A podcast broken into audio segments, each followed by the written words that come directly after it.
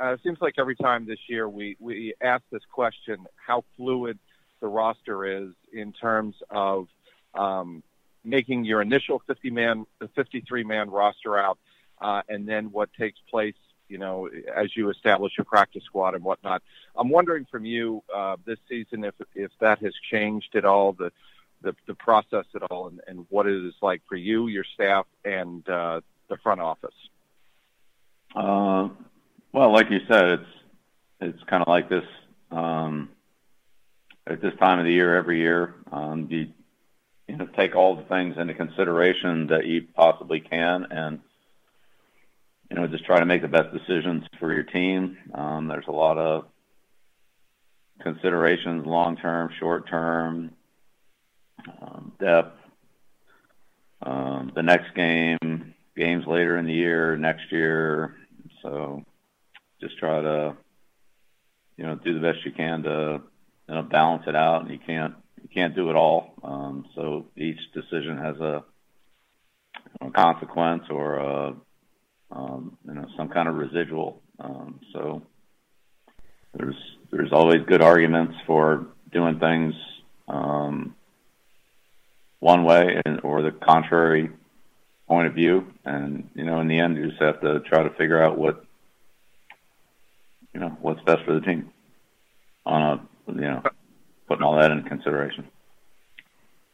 Uh, if I could follow up, Bill, with regard to the start of the, you know, uh, trying to weigh out the getting the team ready and the roster ready for the start of the season versus the long term, like you mentioned.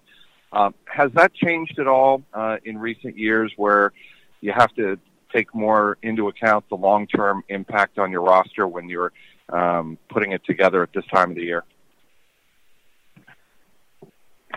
I'm sorry, one more time, Mike. I'm just wondering, Bill, if, if uh, the philosophy in terms of building your roster long term versus what you need to get ready for the start of the season has changed at all. That philosophy of yours? No, I don't think so. That's it's always you know it's always present, um, and uh, yeah, you just have to try to balance it the best you can. I mean, we're always we always want to do what's best for this year, um, but we're going to have a team next year. We're going to play games next year, so we just can't ignore that and say, well, there's you know we're not going to have a schedule next year. Right? We we know that's not the case, so you know we have to take that into consideration too. Um, yeah, so it's each situation is different, each year is different, but the overall uh, concept of what's occurring is, I think, very much the same. It's those are the same conversations that I heard in 1975, my first year in the league, um, and it, it, you know, they all come back to the same, you know, the same basic, the same basic thing, and you just have to make the choices that you feel are best. Thank you, Bill. You're welcome. Uh, next question, Mike Reiss, and I'll ask again. If you want to ask a question, please hit five star. We have no hands raised. Thanks, Thanks Stacy. Um, Bill, I, I know you've been asked about Gunner a couple of times um, in the preseason. Last night, he had the 23 offensive snaps, 29 defensive, and 16 on special teams. Sort of a classic, if you will, Patriots um, stat line, and I just was curious what you've seen from him that has caught your eye, you know, in terms of how he's approached his job.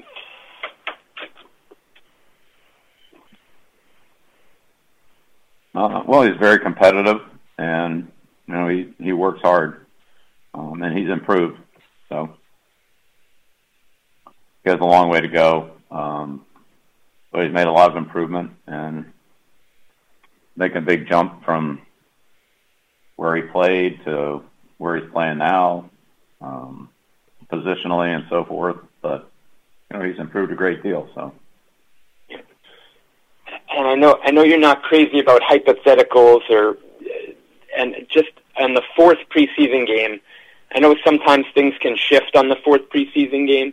Do you do you feel there's like you need four to help you get ready for the season, or would you be okay if there were a different number of pre a reduced number of preseason games?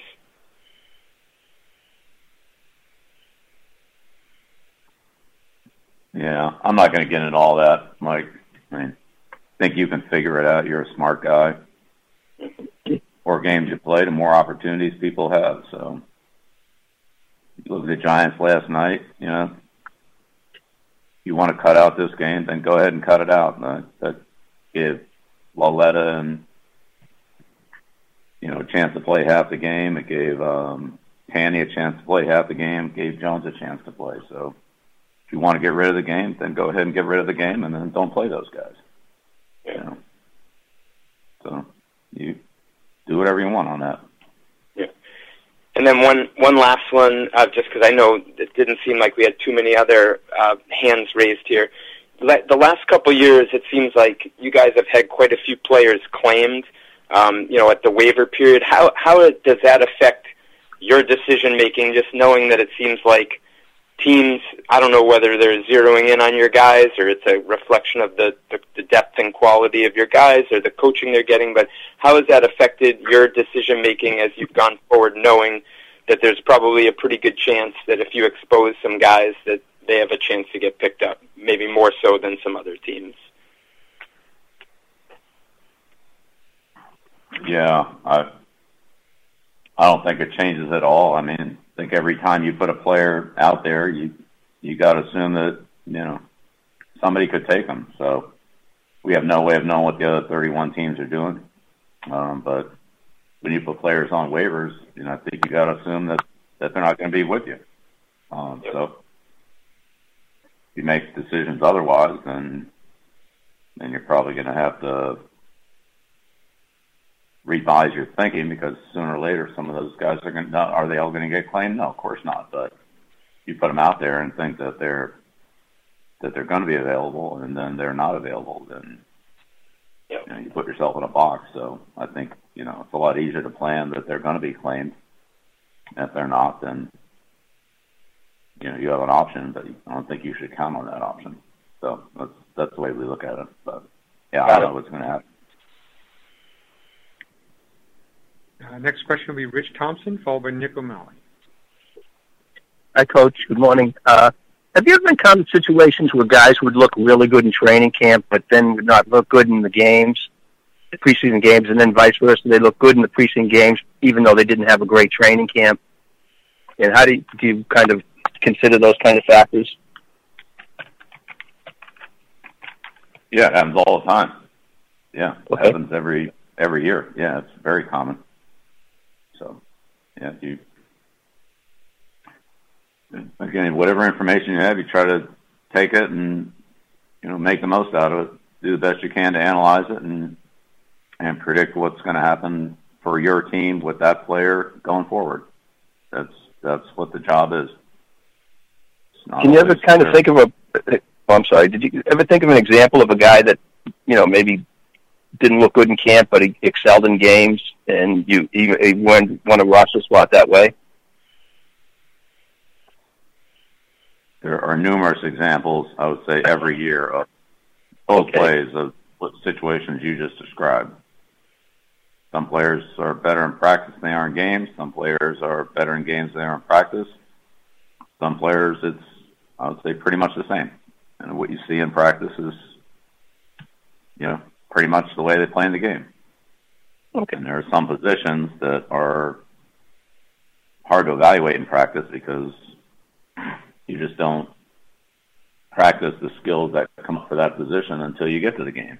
So some of that is you're totally um, relying on what happens in the game. Okay. Thank you. Yep, you're welcome. Uh, next question, Nick O'Malley, followed by Mike Petraglia.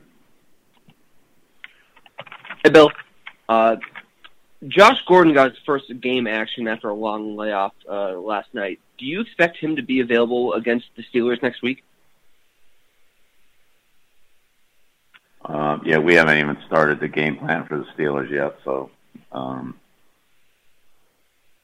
that's way too early to try to formulate an answer on that question for him or I'd say a lot of other people. Thanks, Bill. You're welcome. Uh, next question, uh, and looks like it might be the last question. Uh, Mike Petraglia. All right, we'll try to go out a winner here, Stacy. Uh, Bill, I'm uh, curious to get your comments on um, Cunningham and Eluemunor.